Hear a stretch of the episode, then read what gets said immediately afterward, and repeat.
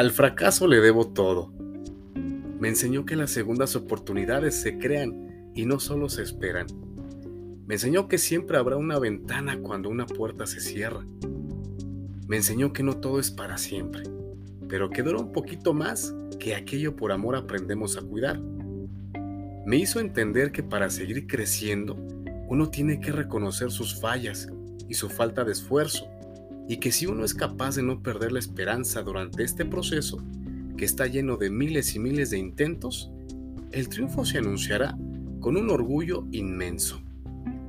El fracaso me hizo amar el camino que me llevó a mi destino y por eso al fracaso le debo todo. En la realización del texto, blog de Chisca Sánchez y en la voz, Rich Silva. Thank you.